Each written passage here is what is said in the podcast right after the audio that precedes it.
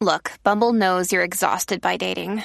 All the must not take yourself too seriously and 6 1 since that matters. And what do I even say other than hey? well, that's why they're introducing an all new Bumble with exciting features to make compatibility easier, starting the chat better, and dating safer. They've changed, so you don't have to. Download the new Bumble now. And now, from beyond our dimension, this is the Jeff Mara Podcast. Here's Jeff. My guest is the author and artist, John Scott. John has been on before, and we've talked about his NDE from an eating a poisonous mushroom. And he returns today to give us some more information about NDEs and other things as well. John, thank you for being my guest again and welcome. Hi, Jeff. Thanks. Um, this is what the fifth podcast, and I was getting to a point where I was thinking I wasn't going to do too many more because I, I have pretty much said most of what I needed to say in the other podcasts. But um, thanks for having me again. Well, we all want more, and we know that you have more information to give. Yeah, look, information um, is an interesting kettle, an interesting bag of fish. It's um, because some information, um, the stuff that I'm holding is quite esoteric, and yet I'm trying to simplify it for people uh, into palatable um, syntax or palatable words. We were just discussing this in the pre pre-interview um, mm-hmm. about the use of words that we don't understand. And of course, you know, when we're dealing, especially when you're dealing, in my case, studying metaphysics, they use um, words in Hebrew uh, that are, or Hebrew or Paleo Hebrew, which not everyone knows these words. And so I try to steer away from using those big esoteric words and try to go more into the um, the energy of and the uh, outcome of that particular word and, and where in the map of consciousness um, we fit. because a lot of people will say um, that, oh, I've experienced this. And yet, because it's a subjective experience, it's very hard to put into, into that map for others to understand, because others might think they've been to the same place where, yes, they may have. Um, some cases, it's very subjective. So it's this is what opens up the whole debate about uh, near death experiences in general and what level and what people see. But the thing is, when we value add to an experience um, a belief on top of that, then that's where it can get into very weird territory. And I, I don't talk about something uh, about a belief structure. I talk purely from the experience of what I saw. And actually, now that you're saying that, what you saw it's been about a year since you've been here. I probably have had maybe 20,000 new people since you've been here. So, can you just briefly tell people what happened to you or how your NDE happened? Yeah, uh, sure.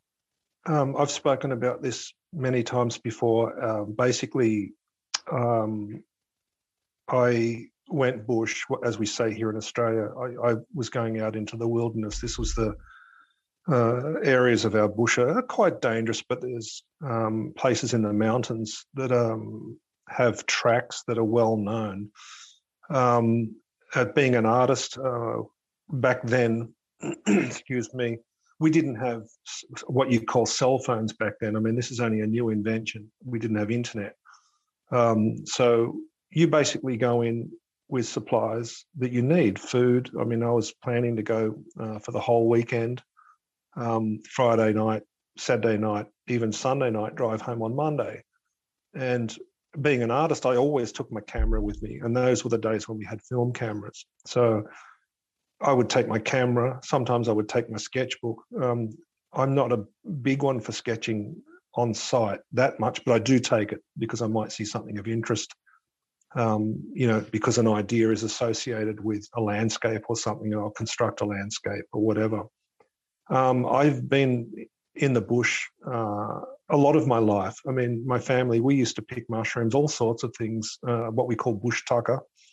Um, I know quite a few things that um, uh, things we can eat, and there's a lot we can't eat um, in the bush. Uh, but mushrooms is is an easy one. Sometimes I pick berries. Um, you know, I used to hunt when I was younger, as well. Um, which I won't I won't touch a rifle or a gun anymore because after that experience, I realised that everything has life in it.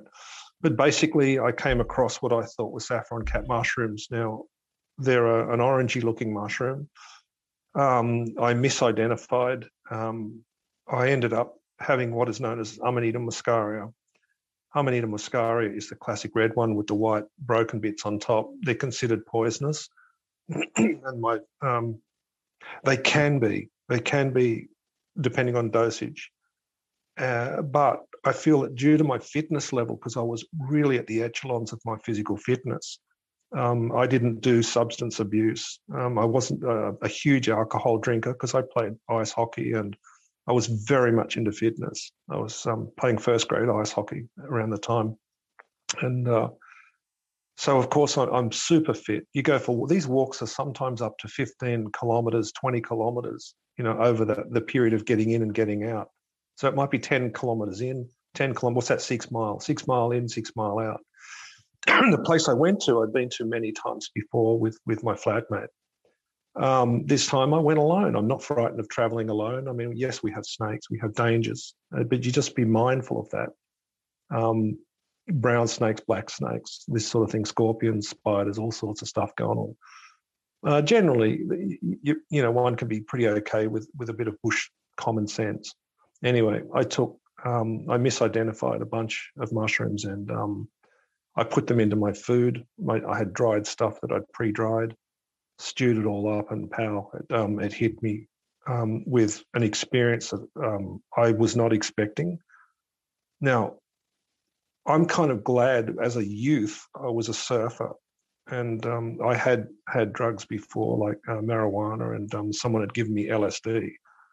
Um, so I knew what getting stoned was about, and I hadn't had any drugs. God, in what a decade, easily a decade. I, I had a really bad LSD experience, which really scared the crap out of me. Um, and that I was glad I had it because um, my mind had matured 10 years through specific practices that, that I was uh, doing with my mind. Uh, I was a freelance illustrator. And I think um, the process of my illustration gave me, uh, were enabled to the ability of one pointed meditation or one pointed focus to sharpen. And that's what saved me. So my mind was much more mature when this um, mushroom kicked in, and it's not an hallucinatory experience. A lot of people assume that, oh, you took drugs and you hallucinated. This is not true. Hallucinations are a distortion of reality, a distortion. This did not distort, uh, distort at all. It expanded, expanded the experience or realities. Now, when I went into the area that I couldn't comprehend was, you know, after my body had started to expand and balloon out, which was a very bizarre experience. Um, I initially got scared. Yes, of course. I thought I've taken something and I have no idea what I've taken here or what's happened. Um, I clicked that it was obviously the mushrooms because that was the only um, insert that I'd put into the food with my meat and my potatoes and things like that, potatoes and things like that. So I think I put in about six to nine mushrooms, which is really huge. That's like you're talking the grammage. I don't know grammage, but they say if you take five grams of psilocybin, for example, that's a really big hit. Well, I must have taken about 50, maybe more grams of Amanita muscaria. So not much was known about that mushroom. I had never heard of it, nor had I ever seen it before in my life, other than recognition later that it was the classic Santa Claus mushroom, the ones with the little gnomes and the elves on it. It's right throughout Europe. So after the expansion, um, I ended up expanding right throughout nature. And I think that has a lot to do with what I now know as the uh, spiritual signature of that particular mushroom. Often these um, earth plants will, uh, for some reason, and especially with mushrooms, they have some sort of a connection to the mycelium, the hyphae mycelium, which is the root system and the spores. And the spores of fungi are right throughout. They are possibly nature's biggest uh, living organism that connects whole forests together. And so, of course, the spirit of that particular mushroom or fungi takes you into that. Automatically, you syncopate or you resonate with that particular spiritual or energetic frequency of the plant. This much I've gleaned, you know, from the actual experience. I got to a point uh, where I expanded right out to the stars. Um, you know, I was getting into what I felt were quantum fields of nature. I mean, I saw things that I couldn't readily put. Um, how can I put the words to this? The information was streaming back so fast into my consciousness. It was immediate. It wasn't like conversation, question, answer, question, answer. That's a linear process. This was immediate, like pure telepathy with nature. That's all I can put it. It's like osmosis. There's no English language involved. I wasn't talking English to the experience. I was just observing it and I was getting information pouring in. Do you think that your answers were being answered at the instant that you were thinking the question? So it's all happening at the same time? Yes, there's no duality. It's instant. There's no time delay. Yeah. And so what I was seeing was that there was um, life or light in the form of crystalline structures uh, underpinning everything from trees, plants, rocks, the planet. Everything has crystalline structure in it. Excuse me. This became really important later, much later, because I was going, I went into a rock, for example, or a tree, and I could, I knew it was a tree. I knew it was a rock. And then something strange happened. Once I started to get a grasp of that, then the time distorted. And that's probably the only time it became quote unquote hallucinatory because when you start playing with time, um, time expansion and time contraction, this really was weird. Um, but I understood what was going on after a particular um, process when I went through it for some time. I thought, oh, time's speeding up. So I started to see um, the bush passing through seasons like winter, spring, autumn, summer, this type of thing. I haven't got them in the right order, but basically, what was happening is the seasons were starting to um, swirl uh, around the planet, meaning I was seeing the seasons circumnavigating the whole planet. And I realized, and the, the energy of, of, of summer turning to autumn when all the leaves fall off and, and everything discolors and, and but the energy was retracting back through nature and then it was actually heading over to another area on the planet. So i started following this and it was going like bouncing around and i was thought i'm observing a whole year of energy flow through the four seasons. And that sped up and i could see the earth actually expanding and contracting. It was breathing. And uh, this was very very bizarre. So when I focused on on this aspect, I actually even went deeper and I looked at the light within the rocks, within the trees, within the forest, and I realized that they were they were um, crystals, but not crystals how we observe them um, as in rocks.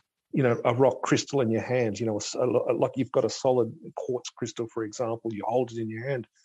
These crystals had a very strange shape, and I um, I drew them when I came back. Yes, and I later found out that um, they replicated um, structures called tensegrity structures. Now that term was coined by Buckminster Fuller, I think, who was an architect, and what he did is he uh, built architectural structures using strong and weak uh, points of connection. So I realized that these strong and weak forces that held these very asymmetric, asymmetric means they're not symmetrical. These structures that were inside rocks, trees, and plants, and everything I looked at, they had this asymmetry. They were weird looking crystals, but they were full of light. And there were two forms of light binding these crystals together. And I later realized that I was looking at the quantum field the quantum field. And this, when I reflect on it, um, this was very profound, Jeff, because this quantum field as I expanded out into the universe, and it became more relevant later when I spoke with the light telepathically, I realized uh, on the gestalt, the broader brushstroke here is that the whole universe is just one liquid crystal. And what would happen is it steps down, uh, the light steps down through a series of step down processes into each dimension, solidifying into a more solidified crystal, of which we are, we have this crystal within us in our DNA in the form of molecular structures that we call um, chemical chains. They form crystalline shapes in the way that they're structured.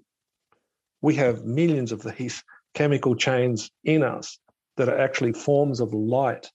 And I found out later that I could manipulate those chemical chains inside my biology by visualizing them or even targeting illness or you know uh, observing these structures within me. I can still do it now. I don't do it often, but occasionally I do do it if I'm feeling a little bit off. Um, I actually access that. Let me stop you there. You were mentioning sure. the things that you saw within the earth. Did you get any yes. indication that the earth itself is a sentient being? I would use I would use that term now. Years ago, before, I, like I was an atheist before. I didn't believe in anything, but I would say yes the Earth has um, a frequency, but it can fluctuate.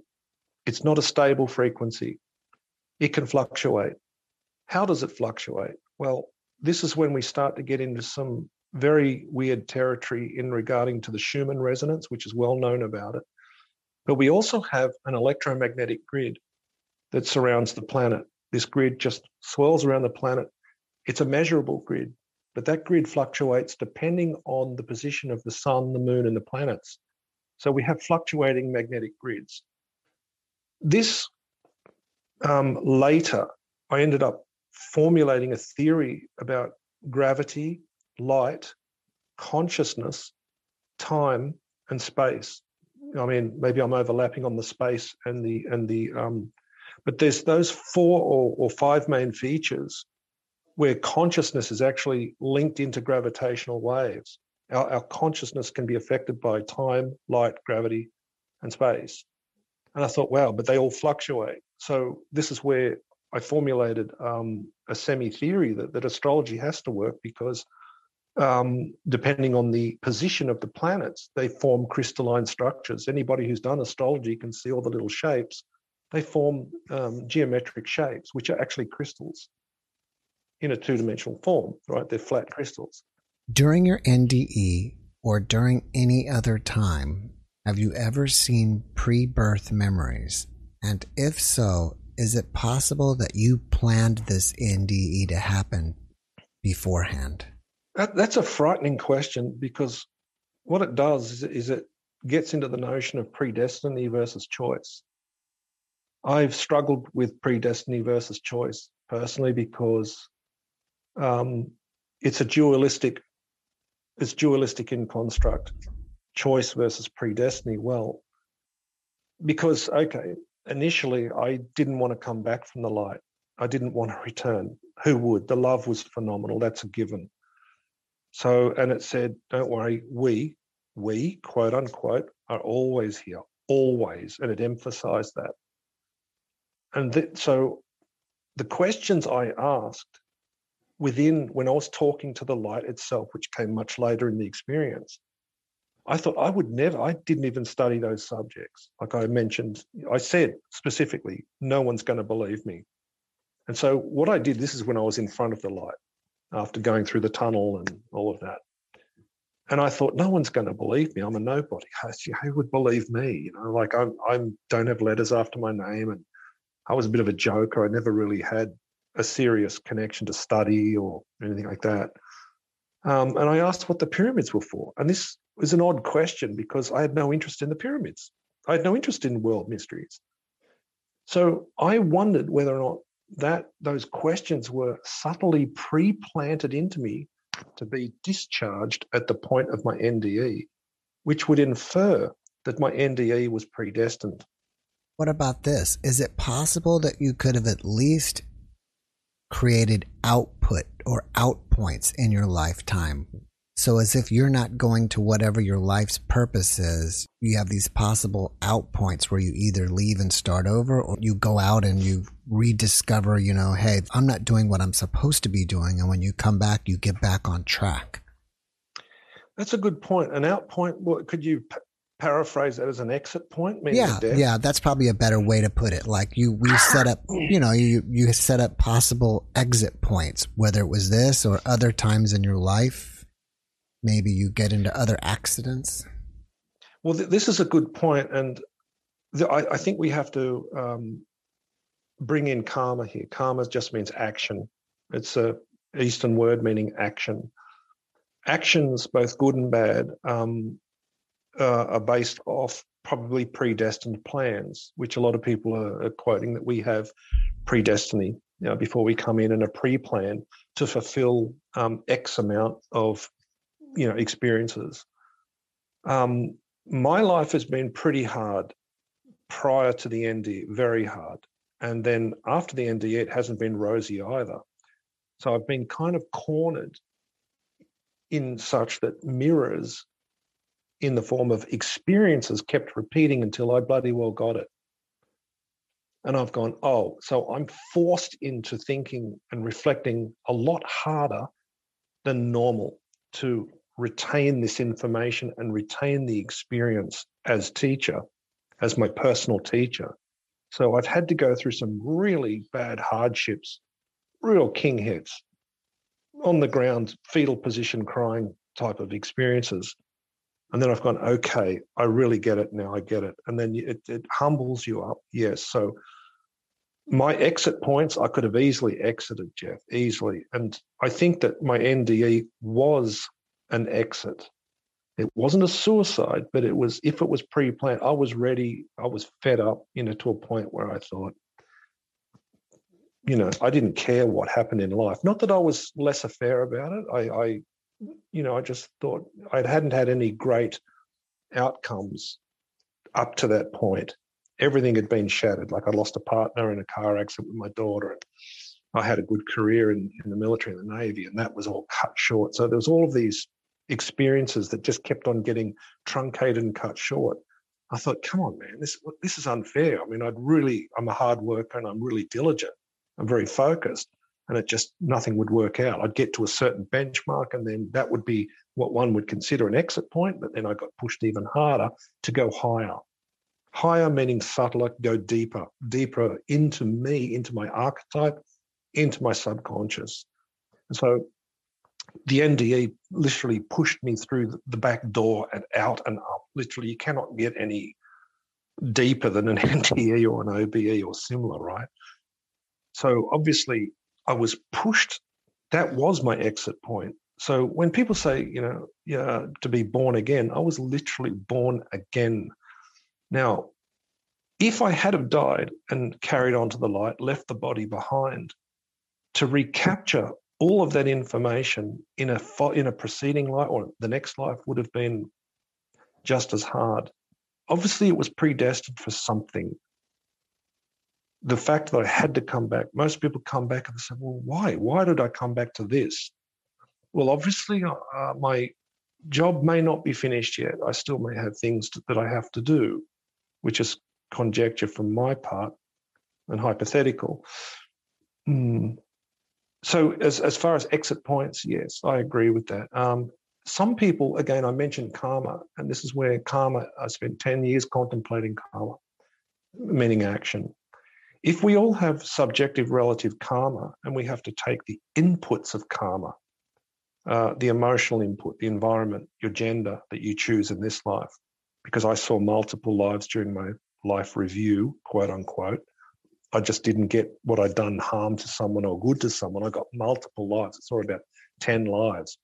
And I, I didn't understand what I was looking at. But then now I realize what I was looking at that all of those lives were needed to get John to this particular incarnation as an Anglo Saxon Western in Australia in this time frame. This, again, com- contrived 2022, which is a contrived date. This is this is a date that was placed on us by the Vatican based off the supposed Jesus being uh, zero, year zero.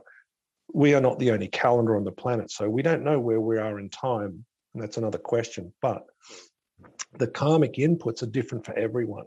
Someone, I, I wrote a, a, bit of a summary on Facebook about um, that you might incarnate to perform one single thing, one little job, no matter how minuscule. That is the job that you came to do. And it's not that it's any less valued. It's just that that was your karma to fulfill in that particular time frame. Once you fulfill it, then you might be able to exit. This is why sometimes people die when they're young. They come, some people, the kids, sometimes the kids are three months old, two months old, devastating for a parent to lose their child. But that child has karma, as does the parent. So this is when you get into dynamics of, you know, karma within two entities within the same um, family unit. Have you? So dis- it's very hard mm, to have, discern. Have you discovered for this lifetime what is your karmic reason or purpose for being here?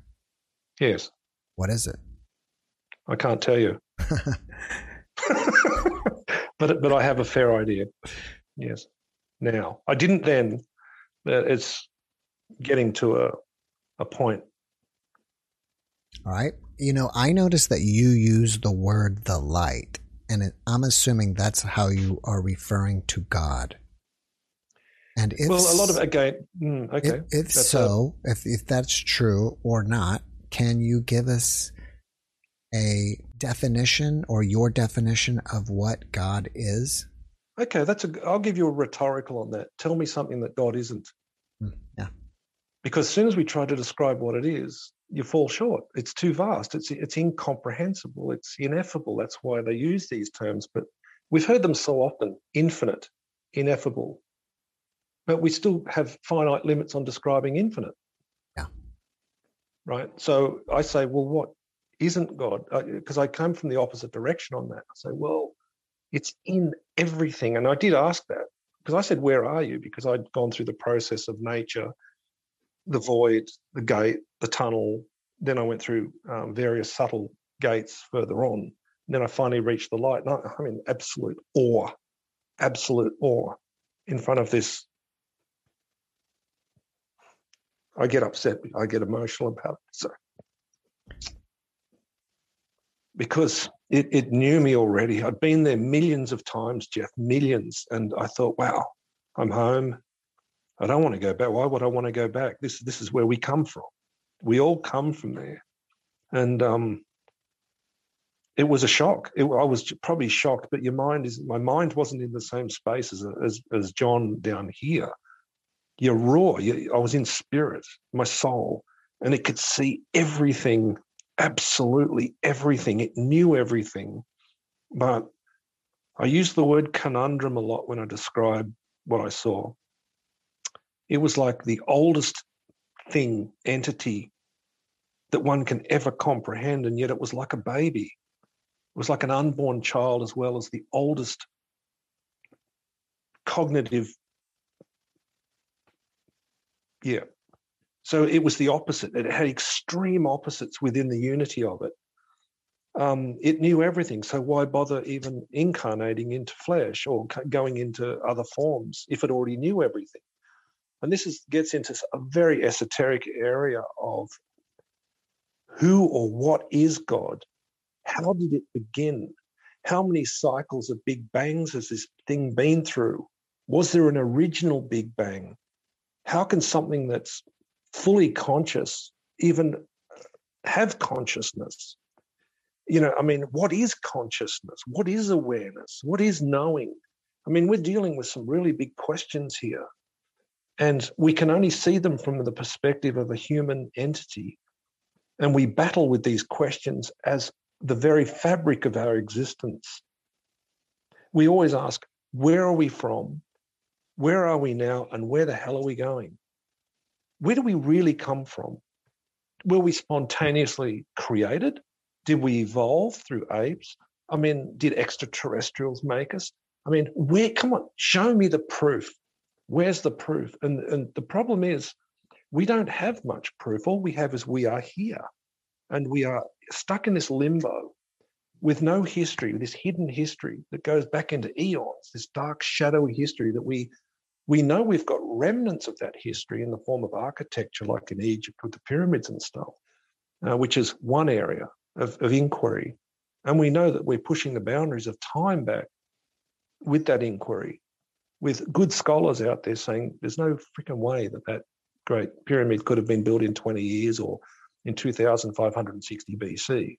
How come we've forgotten the knowledge in, in two and a half thousand short years or four 4,000 short years? We've forgotten the knowledge of moving a one ton block. Mm-hmm. I mean, I think I joked about that with you the other day about moving a one ton block through sand. You ever try it? It digs in, you know, boiling hot sand. When I walk on the beach in summer, I burn my feet off just walking on the beach, you know, walking 100 yards to the water. You mentioned earlier that you were an atheist. Was it your NDE yeah. that changed you into whatever you label yourself now as? Yes, and I don't give myself a label. I mean, I don't like the word believer because beliefs denote beliefs, and beliefs have limitations.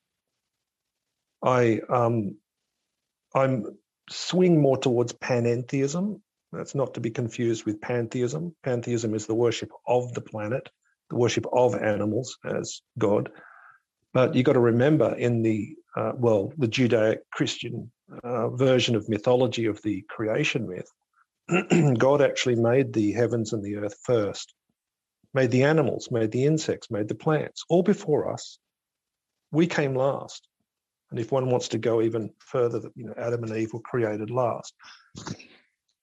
So we we humans are really inconsequential when you when you think in terms of the creation myth according to the Judaic Christian myth. So if the creator, uh, you know, you're not even allowed to use that word because it's considered New Age. Got to say God. Well, okay, God. I'm happy with that. I'll call it anything you want as long as you can equate to it. Well, if God made all of those things first, then obviously those things were used to sustain us, to allow us to actually survive in this biosphere. We need plants. Plants, medicines come from plants. We need insects, they pollinate plants. All of these kingdoms, the mineral kingdom, our body is full of those minerals because the plants break those minerals down and they help our bone growth and they give us overall health. So we need all of those kingdoms to survive. Now, they don't need us to survive at all. Do you ever consider that maybe humans really don't fit in with the whole biosphere of the earth because you, we're here kind of wrecking everything? We are. Very good point, Jeff. We are trashing the joint. And so what's happening is, um, to coin a word from the Hopi Indians, they call it koyaanisqatsi, out of balance. We are out of balance. And I think this comes from um, an aberration in our um, process of awareness and our role in the universe, we tend to take, um, uh, and this is not a gender attribute, but we tend to take um, a patriarchal overview on on our domination of the planet. And I think that comes from the Western biblical thing of you know um, tame all of these animals you can name and you know in the in the creation myth, um, rather than understand them, we're dominating them, which is a patriarchal, um, masculine energy dominant. There's another energy form in us that we, uh, which as a musician, you being a musician, which is more passive receptive, and that's the feminine intuitive. That's where you listen and you feel. You feel the rhythms, you listen and you watch. It's more of a, a passive receptive, and you get enormous amounts of information and patterns come to you and recognition patterns and, and uh, all sorts of information. And you see and observe bigger patterns. And, and this is what the NDE did to me, is it made me an observer of those patterns. And that's, that's the way I can actually describe the experience so well, is because um, I'm obviously quite intuitive and I can actually explain the patterns that I saw very well. Then you've got to attribute them to something that we can understand down here. What is your opinion on higher selves? And do you feel like you connected with your higher self, if you believe in that, during your NDE? That's a good question. And that, that gets into um, the strata of human consciousness itself. Um, it's a metaphysical question. uh, as well as possibly a cosmological question. Um, metaphysics uh, is um, the study of an inward journey, in a mystical journey, and seeing your place uh, that transcends the mundane. So we have a mundane consciousness, and this actually this is where a lot of this sacred information has been lost in regards to our animal nature. And I once I uh, read, say, the Book of Enoch, they have a book of animals, started to make sense um, in regards to our animal nature that we have very similar behavioral patterns to apes in the jungle. And so when I uh, studied certain um, writings from other people, this confirmed in me what I'd seen in uh, my NDE when it when the light took me back in time, millions of years, and it showed me where we came from, how we evolved. That was the linear evolution. That was the long evolution, the biological evolution. That is not the evolution of consciousness, though. But so I'm getting a little bit off. Just give me the question again. I want to just pinpoint I, that. I, I was just seeing what your thoughts are. I was seeing what oh, your thoughts are about higher self, and yes. did you connect with your higher self? Yeah, good. Yeah, okay, that keeps me on track. Um, this, this, I'm answering it in in uh, in an asymmetrical way because consciousness is a different evolution to our linear evolution. Let me stop you there. I'm going to re-ask that, and I want to add something to it. Sure. So, so what I was asking you was your opinion on higher selves, and you know, if you connected with your higher self, but also sometimes I have guests that during their NDEs contact people who are still living on the earth. So uh, my theory is that, they're contacting with their higher self. Well, the higher self, um, mm, to paraphrase it, what happens is you're reducing your um, attachment to your lower self. So it's always there. That higher self is always there. And when you've peeled away the onion skins of that lower self and you keep peeling away, you end up with a pure awareness. And that awareness is the observer observing the observer. So I'm observing Jeff Mara on the podcast, but there's an awareness behind that that is detached from that. I'm labeling my mundane awareness is labeling you, Jeff Mara right? Your mundane awareness will label me as John, but there's an awareness just of an entity in front of me who behind that has another form of energy of awareness. So there's masks within masks. So that's on a vertical strata. Once you you got to move up the vertical chain, meaning you know we're spheres, we're these onion like spheres within spheres within spheres, like a Russian poopy doll, you know, a babushka doll. Sorry, they have these different layers, and and that's what we're like. So what happens is in my NDE, I breached those layers. And all I discovered that my consciousness was in that other layer. It was already there. It already pre-existed. It wasn't something that that didn't exist. And when I went further and further and further, I realized that the, the light itself, the absolute pure light, we are part of it, and yet we're just merely separated from it during the incarnation process. And we go through multiple dimensions. And we're still connected with it always. so once we die, as we get older, we start to peel those onion skins away, and we actually go. Funny enough, we go back to being like a child, and we start to have these weird memories of when we were children. But then when we die, we're just going back through our own consciousness again, and so we're ultimately meeting our absolute nature when we die, which is love ultimately it's love, but that, that, that love is expansive. It's not just a word, it's everything because there's problems to resolve with love. Sometimes there's blocks, sometimes there's people who are obnoxious, sometimes you, you have anger issues and emotional issues, mental issues. These are all the onion skins that we keep masking and veiling ourselves. And this gets goes again back to the original fall in the Judaic Christian myth where we fell out of Eden and we covered ourselves up with skins or we made a veil. Um, this is a classic metaphor for covering up our true nature. And with that true nature, we're actually hiding from God. We're hiding from ourselves and we're hiding from God both, one both together simultaneously. But whilst you're hiding, you're hiding from each other. So we're all running around with these little masks on. So, yes, we do meet our higher self, but that higher self is not limited. There is an absolute and a relative. And we are often in the relative subjective. And so, of course, to remain, uh, to use a, a term, naked, once you become naked and you're honest, you see your flaws, uh, you see your faults, you know, we're not perfect, of course not, but or you just let that go. Don't get a hang up on that. Just let that go. So look, look, I screwed up. You know, I did something wrong. I called someone a name. I got angry. This is this is part of the veiling uh, and habits that we've formed through um, so many various, you know, environment, family, upbringing, traumas. All of these things affect and create veils over us. And true healing is about healing those traumas, letting them go. Don't be attached to them, because as soon as you attach yourself to the trauma, you identify with the trauma. And this is this can happen on a singular and a collective level with whole countries are traumatized. Like look at the Holocaust and, and massacres and the destruction of Native Americans and, and all of these um, tribal people around the planet. They carry trauma and it's epigenetic, it's passed on. Even war can create trauma.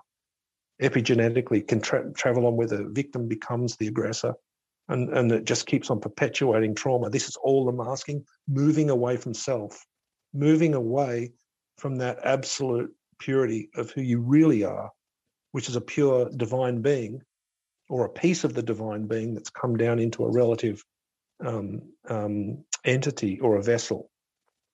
And you're trapped in veiling, you know. Besides encountering the light or God, did you happen to encounter any other beings, whether they were angels or just non human entities or ETs or anything?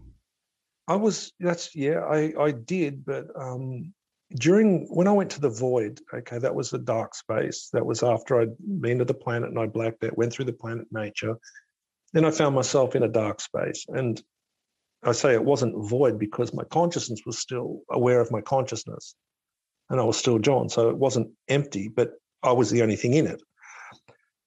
Excuse me. But then I felt a presence. I couldn't see it. Every time I tried to look at it, and again, you know, you have holographic, or I had holographic view uh, in my, you know, you're absolutely clairvoyant when you're out of your body. And I couldn't see it. It kept on evading me, but I knew it was benevolent. It wasn't a, a. And it, it was the one that manifested just before a gate opened. A gate manifested after that. And I could intuit because I was still processing the whole experience. I could intuit that um, it was allowing me to have the choice to go through or not, and I chose to go through the gate. And I said, "What the hell? Here we go," or something like that, and I went through. But then later on, when I was going through the tunnel, I hit more uh, what we'd call crystalline skins, or, or like gates. They were like crystalline, beautiful, ethereal, and then they were folding. They folded a few times, um, and they opened up a little gate. And I, this is when I started to understand about tensegrity structures turning into symmetrical crystalline form. This is a very deep subject I won't go into, Jeff, because it's just pointless because it's too out there. Mm-hmm. Um, but the, these gates were folded and created openings or portals. But I, I sensed that that guide or that, that angel, whatever you want to call it, was there with me but it never said anything to me at all. This is where, like, a form of telepathic osmosis was passed to me that I just knew, oh, I had to do this. Whether it was doing it, folding these gates, or or I was doing it, it just happened. And I felt like I was being let into certain gates, and it was all bathed in love. There was no feelings of um, anything negative outside of myself because you've got to differentiate between external and internal when you're in this space my feelings, I had apprehension in some things, mainly in the void, because I had no point of reference. I didn't know where the hell I was in the void. It was just pure black. And I mean black as black. There was nothing there. But I realized that that was an intermediary intermediary place in between getting to the gate. So there's this there is this gap, and I, the only way I can explain it uh, in physics, it would be like the gap between the electron and the neutron. There's this space in between, right? And that's exactly what I felt it was. They were connected, yes. Energy flows from the light down in through that gate, um, or into everyone's gate. Everyone has a singular, but there's also a collective gate that you can't get through unless you're taken through it, in my opinion. That's what I've experienced because I've never heard anyone talk about the gate or describe it in their NDE. So, but later I did ask about it, um, what were the pyramids used for? And they said it was used to communicate with entities throughout the universe. Entities. Entities. Well, what's an entity? Extraterrestrials. That proves they exist for me. And then later, years later, I asked Spirit again I, in prayer, and I said, Look, I know they exist. Can I see them? I asked specifically in prayer to see them. And that's when I had about four experiences. Hmm. And that was very dislocating, much more dislocating than the, or the NDE was dislocating it through my life 180 degrees. But the extraterrestrial um, involvement is so out there on such a fringe wilderness level that um, it's very, very, the, the, the average person who doesn't have that level of discernment puts it into a dualistic framework of good, bad, devil, demon, angel, light. And it's something that's um, beyond human comprehension as to uh, we can only infer or hypothesize why they're here at this time frame. If these demons, so supposed ETs, were demons, they could have controlled the planet millions of years ago. Why would they just appear in the last 30 years or 40 years or 60 years of human evolution? They've chosen to come here because of the the damage and destruction that we're involved in at the moment, not only of the earth but of ourselves. We're imploding. We're like a, a toilet backing up with so much excrement we can't hit the flush button. to use a euphemism, not a very clean one, but there's all this poops coming up, and it's like we're not dealing with it.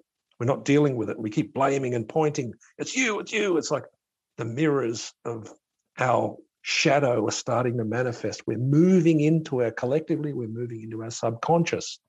We're going through a collective NDE. That's interesting a way to put it. You know, people talk about that we're going through or we will be going through the ascension, but is it is that true or is human behavior yes. even getting worse? We're ascending at the level of our of, um, of our karma and our our previous lives here. And I just looked and I found a passage in the Bible the other day that proves that this ascension is actually the same thing as the resurrection. It's absolutely the same thing because the biblical discourse is that we are raised from the dead. Some are asleep, some awake, or dead and alive. This is how they paraphrase the, the four attributes.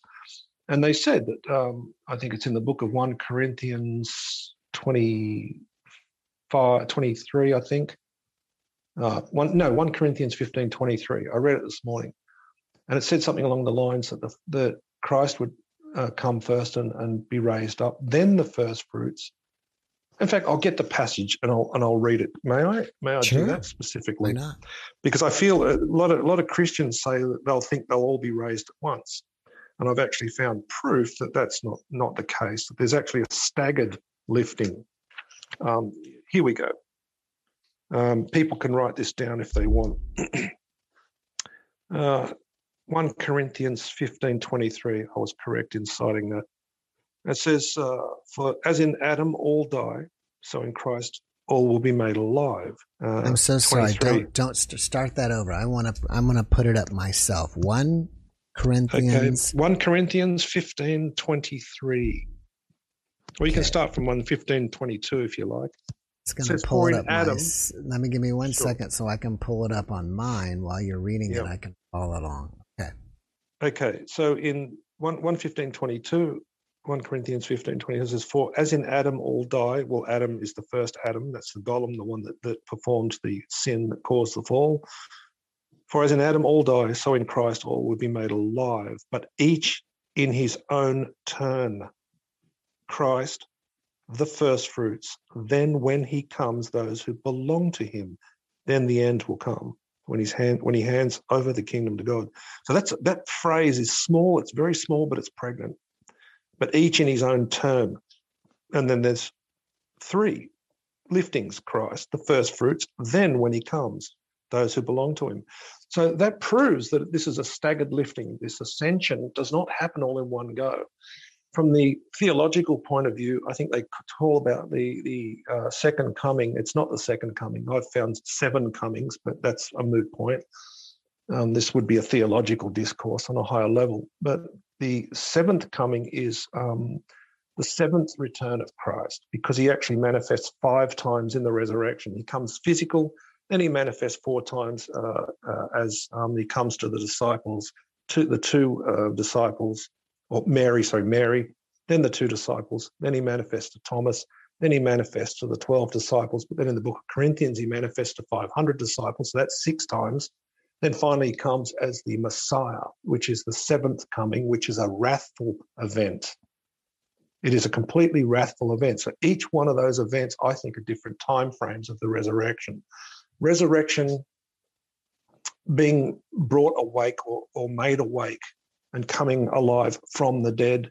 This is not a new concept. This is found in other theologies in, before Christianity came up with that idea.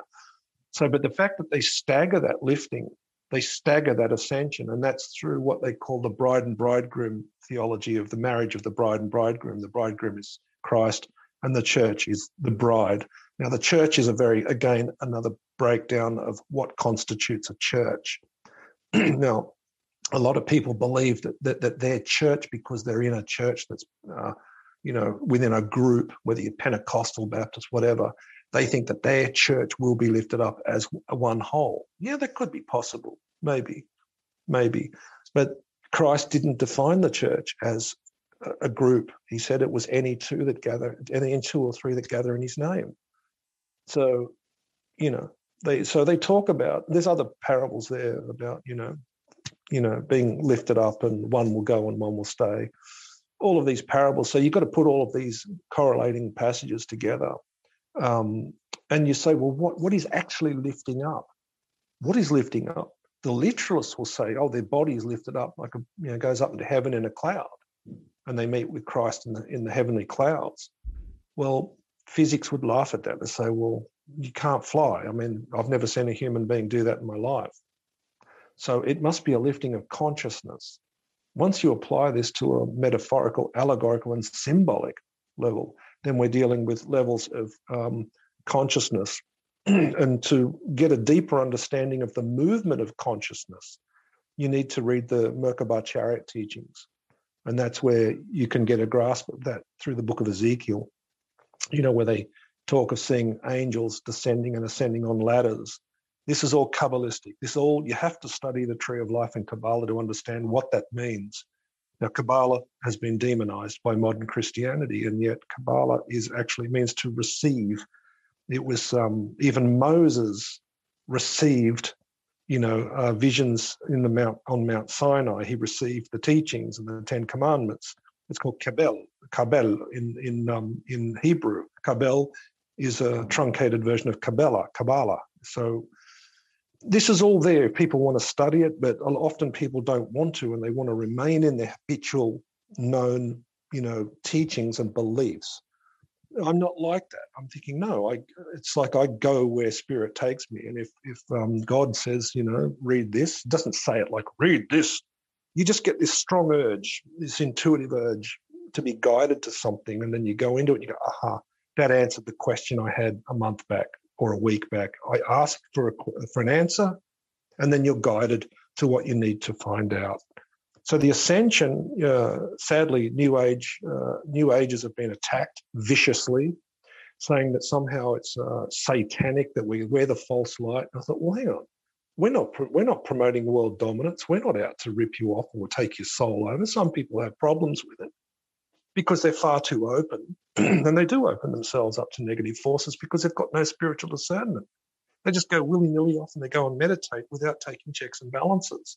You know, doing some of these modalities will open up your energy centers. We are a body of light. We are a whole temple of light, you know. and if you open it up too quickly, you can have mental problems.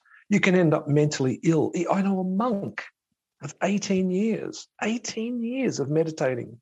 And he opened up on a level, and the monastery asked him to leave because he went too hard, too fast. against what the master told him to do. So, yes, there's dangers in opening up your light body too quickly and ascending too quickly. Now, it's been a long time since you've had your NDE, but are you still getting any new aha moments or new information coming that you that cause you to still reevaluate your NDE and put it in a new perspective? Um, I, I, still get visions, Jeff, um, and they come in a series of four. That's the pattern. Ever since um, my NDE, I did get a lot of visions. Uh, I got some as recently as 218. Um, I recently got a vision about Joshua, the book of Joshua. And like I keep going back to the Bible, like I do study a little bit of Buddhism and Hinduism and try to do comparative study, but for some reason, Spirit wants me to read uh, that particular book. And I'd read the book of Joshua three times already over the years. I've nearly read my Bible all up about three or four times. And I was shown, I woke up as recently as about a month ago and I reread, I was Joshua was very strong in me. It wasn't a direct vision. Sometimes I get direct visions, but I woke up and I thought I have to read it again. And um, I've made links to uh, in the book of Joshua. It's one of the most violent books, by the way. There's a lot of killing involved. Uh, and to give viewers um, who are maybe not learned in biblical stuff that uh, Joshua Joshua was handed over the priesthood when Moses died. Moses passed away, Mount Mount Nebo, and then they were entering into the promised land. And Joshua then went in and um, basically butchered the whole of the promised land and cleaned it up. And um, and they stormed. There were the classic story of surrounded uh, um, surrounded um, uh, what do I call it? Um, Jericho, the walls of Jericho. There's that famous one when they march around, and then, you know, on the sixth day they blasted the trumpet, or on the seventh, or they marched for six days, and they on the seventh day they blasted the trumpet. But there's a lot of symbolism in the numbers six and seven, and then of course they blow these trumpets, and I thought, hang on, uh, blowing trumpets seven times. Oh, that that links, and I got this vision linked to the seven trumpets in the book of Revelation. so I thought that's interesting. So I did ring a colleague, um, a female who is a minister, and I just crossed it by her just to double check that I'd got the story right. So yes, that's to answer your question. Yes, I, I still get visions. That one's um, probably not relevant for the moment, but and it won't make sense just yet as to if I explain it in a conclusive way. Um, other visions are more direct. Um, one in 2018, late 2018, I got a series of four visions about the world economy and about the collapse of the world economy and the upcoming police state. Uh, I got one about President Trump, which was alarming. And I don't want to give the whole vision. Um, if he comes back into power in 2024, I would give a stiff warning to leave the cities. That's all I'm saying about that. Move to the country, find yourself a little country homestead. Get away from, say, New York and LA and places like that. That's if Trump gets back in.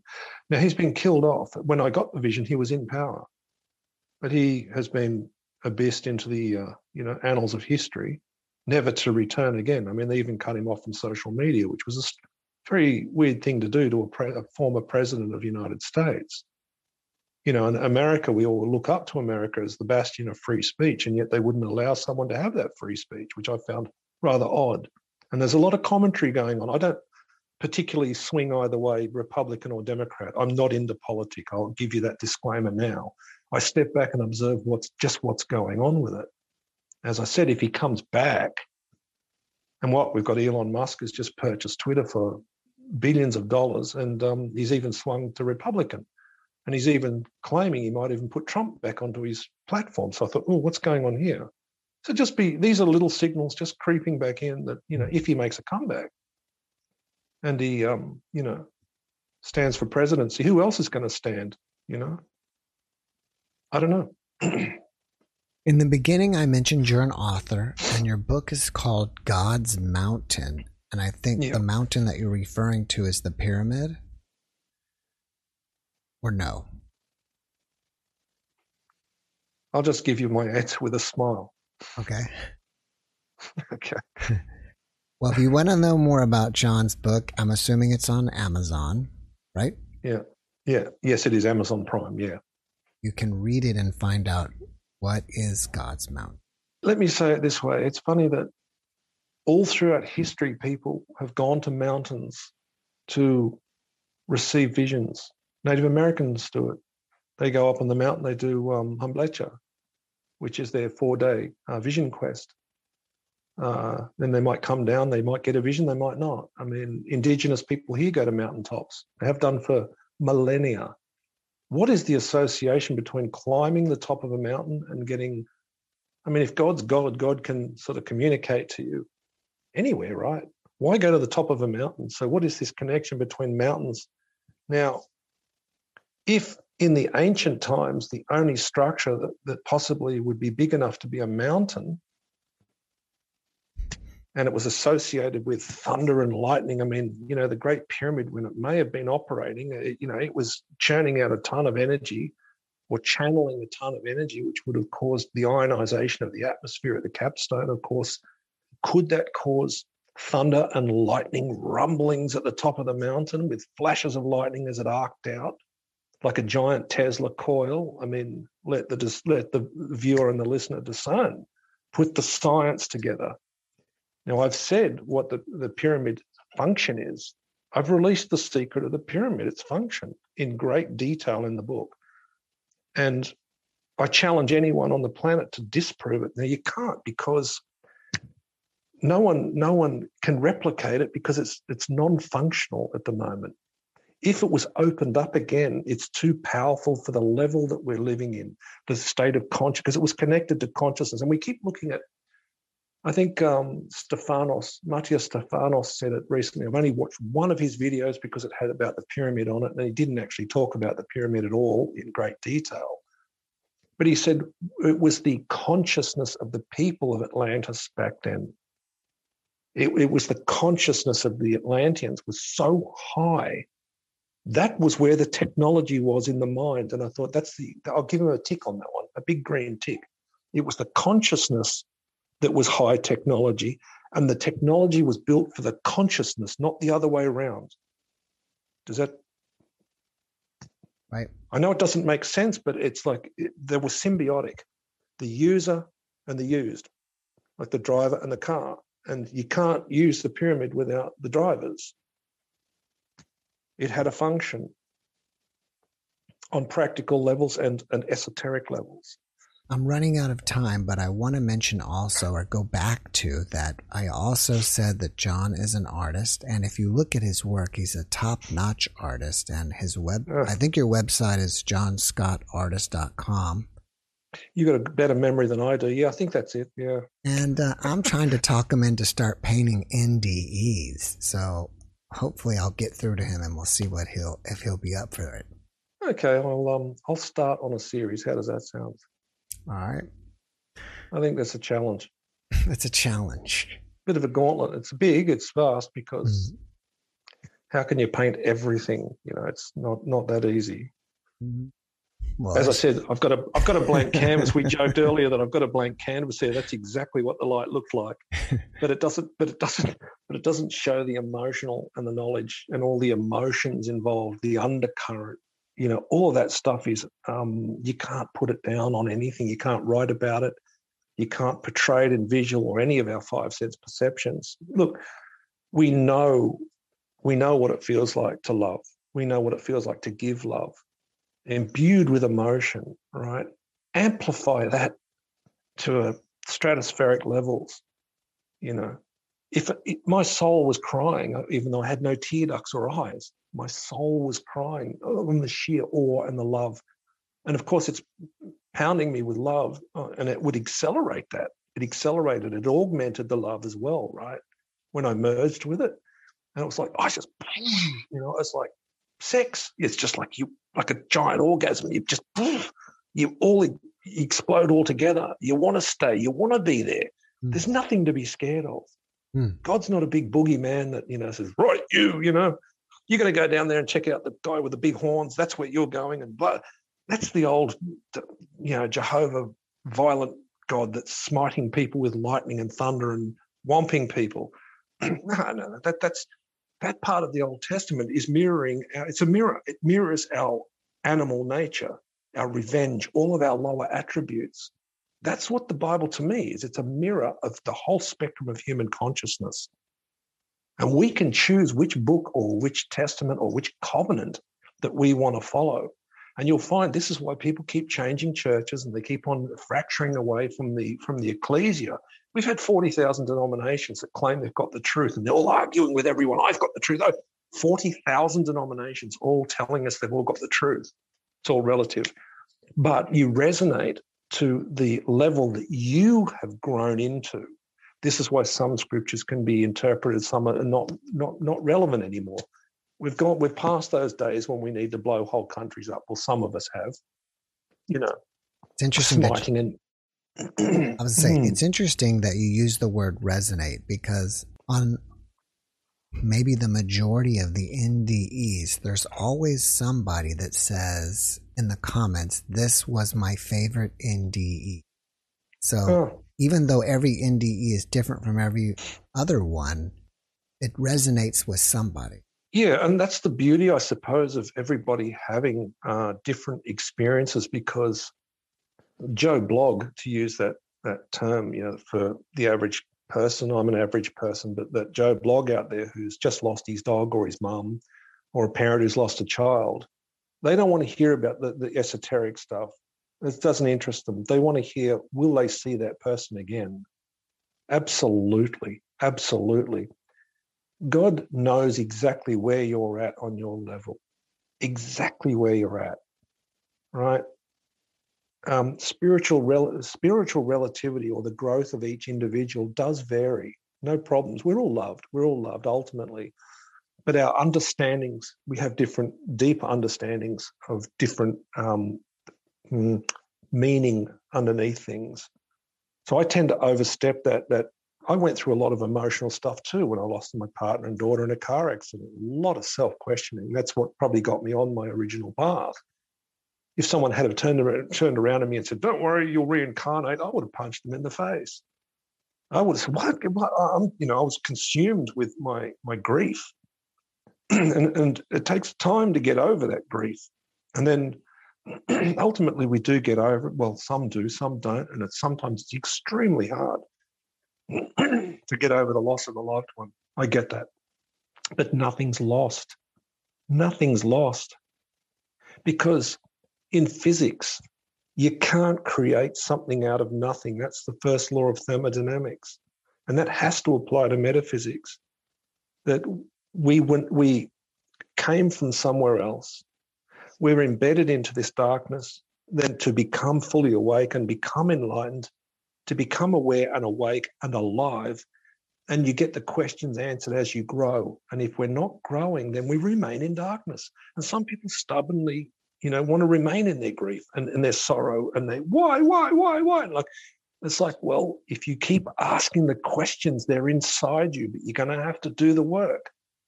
You can't be carried, you know, you can't be carried on every trauma that you go through. Somewhere along the line, you're going to have to confront those traumas and say, why did they happen to me? Why? You know, and that gets us into the deeper cosmology of, of um, pre-causality, predestiny versus choice. And these choices are made second by second, Jeff. Not not not big choices. I'm talking every day we have to make choices on how we react to people, how we grow, whether or not we want to keep studying or stop studying or take that exit point.